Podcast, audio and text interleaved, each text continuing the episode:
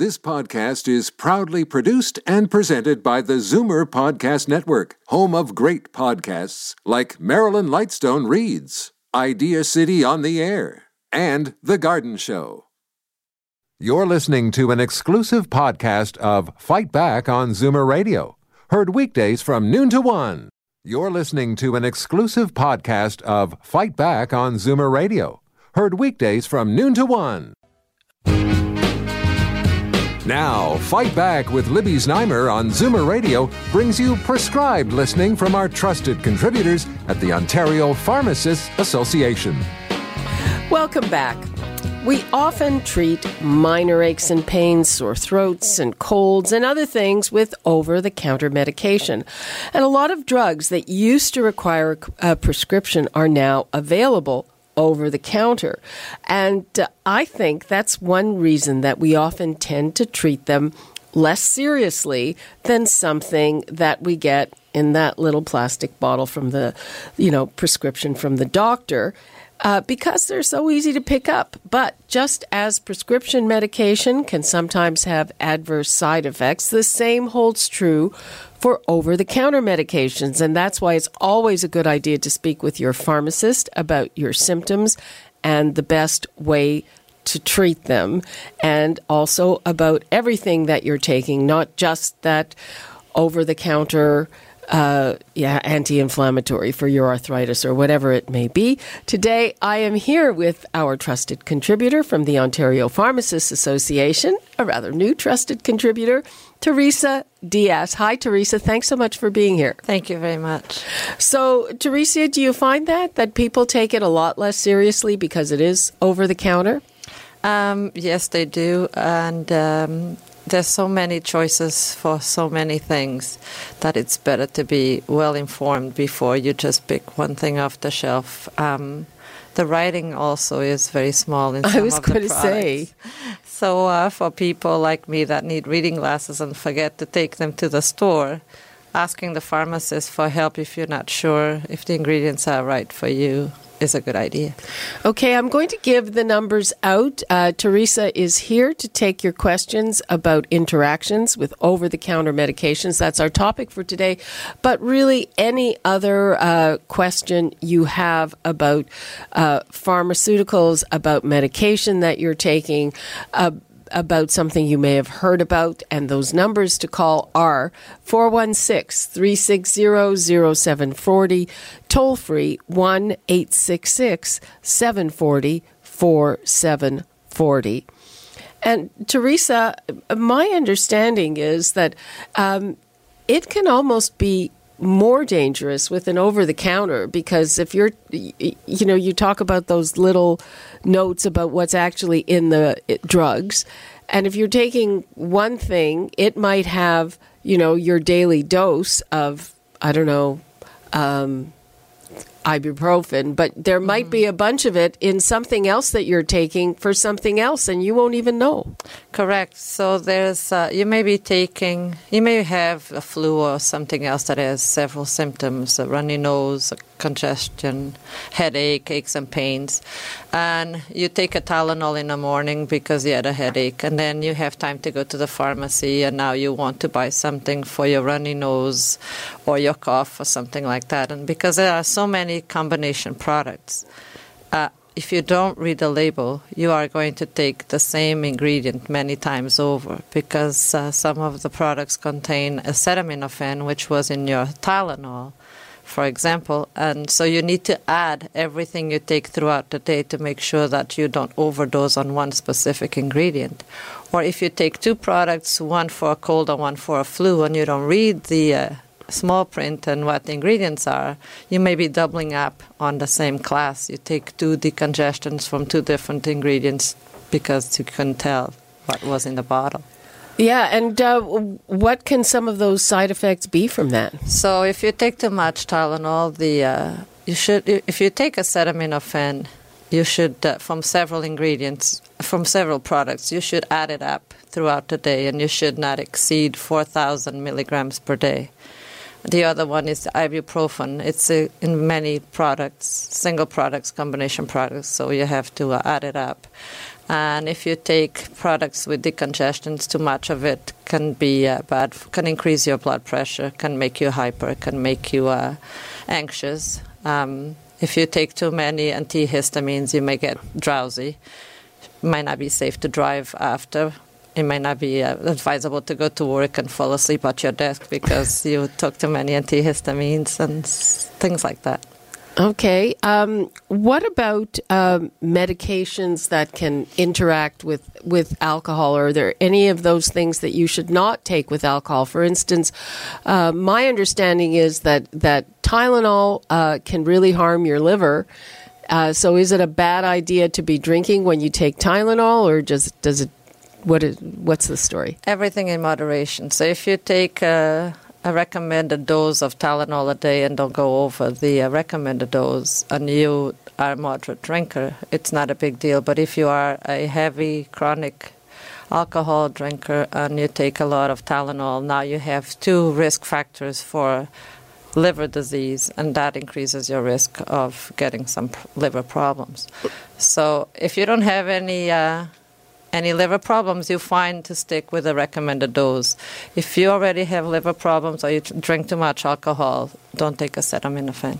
Okay, and you'd be better off with ibuprofen. Exactly. But if you have a, an ulcer, you're not supposed to take ibuprofen. So, when in doubt, ask the pharmacist. Yeah.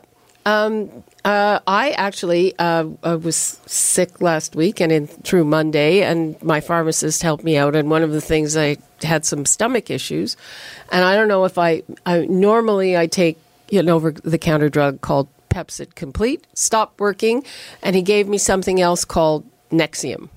So, what was the difference between those two things? So, they both both are stomach medications, but they have uh, different ingredients in them. So, they belong to the two different classes. So, Pepcid would be one class, and the uh, Nexium would be another class. Nexium was actually one of those products you said that used to be prescription only, and now it's available over the counter for a uh, short term therapy. So the box, it's probably 14 tablets, yep. and if it doesn't work, you should see the doctor after that and not continue taking it over the counter.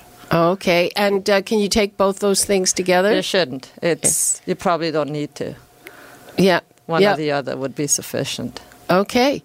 Uh, we have to take a quick break. I'm going to give the numbers out again. I'm here with our trusted contributor from the Ontario Pharmacists Association, Teresa Diaz, and we're talking about the interactions you can get with over the counter medication and how you have to take it seriously, even though it's, you know, easy to just pick up but uh, she can answer all of your questions that have to do with the medication you're taking, with the doses, uh, with something you may have read about something new, all of those things. Um, you know, we're here waiting for a spring storm. It's spring, it's allergy season. So a lot of people are probably doubling up on their antihistamines. Uh, there are different kinds of antihistamines. Uh, she's here for all of those questions. The numbers to call 416 360 0740, toll free 1 866 740 4740, and we'll be right back. Now, Fight Back with Libby Znaimer on Zoomer Radio brings you prescribed listening from our trusted contributors at the Ontario Pharmacists Association. Welcome back. I'm here with our trusted contributor, Teresa Diaz from the Ontario Pharmacists Association. We've been talking about drug interactions, specifically uh, with over the counter drugs, but she's here to take your calls and your questions on anything pharmaceutical. The number's 416 360 0740, toll free 1 866 740 4740. It is finally spring it's allergy season and uh, there are all kinds of allergy drugs uh, to choose from including a new generation of drugs. Uh, teresa was just reminding me of, of the name of this pill that i actually found quite effective called Aerius so um, there's a new generation of antihistamines. It's not that new. It's been around for a few years, but it's still called new because I guess it's the most recent one. And those tend to cause less drowsiness than the old generation, which were the most commonly known to us is Benadryl, and that tends to cause drowsiness to most people. And now we have three uh, of the new generation, second generation antihistamines available over the counter.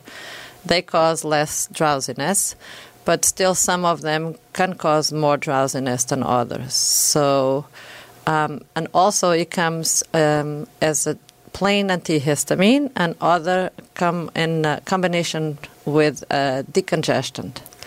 And you have to be careful with that because if you take a decongestant, it's a stimulant of sorts and it may increase heart rate and blood pressure. So, so if you have some kind of cardiovascular issues, uh, should you generally stay away from drugs that have decongestants? Exactly, because of the uh, risks of uh, increased heart rate and blood pressure. Uh huh. By how much do you know? You shouldn't take them. I know, but by how much would it increase your? It it depends. It depends on how your high your blood pressure already is. So it's impossible to say. So you can you can uh, check with your doctor to see if your blood pressure is under control and your doctor is okay with you taking a decongestant. You can try it. Uh, if you need um, antihistamine with a decongestion property, the one I know of is the one you mentioned, Aerius. Uh, it's uh, also available in generic. All of the antihistamines these days are available in brand name and generic. And this particular antihistamine, the ingredient is desloratadine, and they claim that it also takes care of nasal congestion and runny nose and all the other allergy symptoms, itchy eyes and uh, teary eyes and all that and uh, you have two others that may work for you better than this one, and it's a matter of trying it. So, what are the two others? So, the other one is loratadine, which is brand name Claritin, and then we have cetirizine, which is the Reactine. And all of these, as I said, are available alone or with a decongestant. If you're not sure which one is which, please ask the pharmacist. Okay, yeah, and uh, remember the decongestant uh, can increase your heart rate and, and all of that. And um, uh, is there any rhyme or reason to why some of these work better for some people and others? I mean, is there any way you can figure it out without trying them? Uh, if I could, I would uh, be rich by now. Unfortunately, we haven't been able to figure out why some antihistamines are better than others for the same person. And even in uh, different years, I have uh, customers that come and say, Oh, this worked for me so well last year, and this year I've tried it and it's not doing anything. We don't know why. My recommendation is usually if you're very bad, take, try, with, try one, start with one take it for six or seven days. If it doesn't, um, if it doesn't uh, cause any, re- give you any relief, try another one, and so on and so on. Okay, trial and error. Let's exactly. When you hit the right one for you, you stick with that for the rest of the season. Okay, let's uh, hear from Jean in Mississauga. Hello, Jean. Hello there. Uh, this isn't regarding any allergies or anything, but I wanted to ask a question about Vaniqa, V A N I Q A. It's a cream for um, hair growth. Mm-hmm. And what and is the question? I, I want to know if there is anything else I can get over the counter that would do the same work. Mm. And where are you applying it, may I ask? On the chin. I see. And I, am I'm 82 and a female, and it's just bothering me so much. Mm. But for a very tiny tube, I have to pay a hundred dollars. Wow! Is and it working? It's working, but I have to use it every day for mm. guess forever, and it's only 30 grams. And it's not covered by seniors plan. I'm sorry. It's not covered by the seniors plan. No, I know. Have you tried threading? Um, no, I haven't. That, at, at your esthetician. Uh, I mean, it's not a solution, but no. uh, uh, it's a lot cheaper than that, and it take care of it. You'll have to keep doing it, but yeah. Yes, unfortunately, I do not know of any product over the counter that would uh, replace that one. Oh, okay. Well, thank you very much. You're welcome. Thanks, Jean, for your call. Thank you. Bye bye. Yeah, that's a that's a big problem. A lot of uh, things are expensive uh, if they're so-called optional, mm-hmm. and as are. I mean, it's it's interesting. You know, a lot of drugs that were available on prescription where they would be paid for through a blood uh, a drug uh, plan or something over the counter. You know, they're expensive. That's right, and they're no longer covered. Okay, uh, let's go to Jennifer in Scarborough. Hi, Jennifer. Hi, how are you? Fine. How are you? I'm fine, thank you. My, I have two questions, and one is about um, statin. Mm-hmm. My doctor gave it to me because my cholesterol is high. Mm-hmm. But I find when I take it, I have like a nervous shaking. Mm. And like I jump in my sleep at night. Oh. So I, I was taking it for about three, two weeks, and then I stopped taking it for about four, five days. Mm-hmm. And all that uh, reaction went away. Because I wanted to find out if it was that that was causing it, because uh, it's the first time I ever take it. Mm-hmm. So after the four days, I was fine. I didn't have that shaking, neither did I have that jumping in my sleep. So I t- started taking it again, and I got the same reaction. Mm-hmm. So I told my doctor about it, and he took me off of it. Okay. The next question is about I don't know if it's about Plavix. Mm-hmm. I think it's my doctor says it's a blood thinner. Mm-hmm. How long should one be on that? Because I've been on it for maybe about four years now. What are you taking it for? Well, uh, a couple of years ago, maybe about six, seven years ago, I had what he called um, mini stroke Mm-hmm. because my my vision went blo- um, black. Mm. I went to my specialist, my eye specialist, and he said it was. I went and did a ma- um, oh MRI, Okay. and the result came back that it was uh. Mm-hmm. So they put me on Plavix. You might have to stay on it for quite a while for prevention, so you don't get another stroke. Okay. But you have because I don't know your particular um, health uh, story. You may have to ask your doctor for more um, certain answer. But it's probably something is you're going to have to be on, or something else sim- similar to that, to prevent another stroke. okay. And uh, you didn't ask me a question about the statin. You want to ask me what you had in mind when you told me about the adverse effects? Yes, I just wanted to know. Um, does that really happen to everybody, or it varies? It varies. There are several adverse effects that have been reported by some people. There's a long list. Not everybody gets them all, and not everybody gets them to the same extent. And the other thing that sometimes happens is after you take it for a week or two, those adverse effects go away. Um, how long did you say you tried for? I took two it. weeks. I took it for about five weeks. Okay. If it if you're not comfortable with that one because of the adverse effects and you need a statin, you can ask your doctor to give you a different one. And even though they are in the same uh, family, the same class, you may have different adverse effects. Well, what he, he changed it, and now he put me on Crestor. Okay, and is that better? Well, I just started that this Okay. week. Okay, let's hope Oh. so. Okay. Well, that's and and uh, thanks very much for your call, Jennifer. You're welcome. Bye bye, and thank you. Bye bye. Um, that's the other thing is that you know generally speaking, if if one thing doesn't agree with you, uh, you can get something else that's similar. Mm-hmm. And uh, that can be a very good way to go. It's interesting. I am about to do an interview, and we'll have a story in Zoomer Weekend Review because there's been a study locally done uh, that people who can Google a lot of the side effects Nocebo effect. for statins tend to get more of those side effects. I'm sure it's true for other drugs as well. Uh, you know, we're all thinking about those crazy American commercials where they read all the side effects really, really fast. Uh, but it, it's uh, it's amazing how the mind can influence this.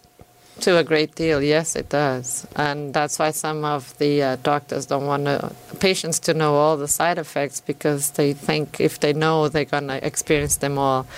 It's one of those things. If you don't know what side effects you're expecting, if you get them, you may get scared. If you know too many of them, you may have them all, even though you really don't. So it's it's hard to have a the right way. Uh huh. Well, I mean, you have to disclose side effects. Exactly. That's a legal That's right. obligation, and uh, yeah, but it's it's it's really interesting. It is. It was a very interesting fact. The- Yeah. The, study um, found out that English uh, speaking um, patients had more side effects than non English speaking, I guess, because they were more available on the internet and the media, so they could read the side effects.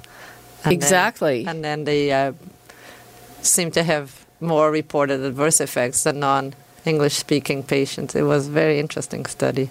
I don't know all the details, but I just heard about it this week as well, and it's the nocebo effect. It's called the nocebo effect, which is kind of the opposite of the placebo effect, which is where you might be only taking a sugar pill, but but you have a a good effect. You're expecting a good result, so you get the good result. And with the nocebo, you're expecting a bad adverse reaction, and that's what you get.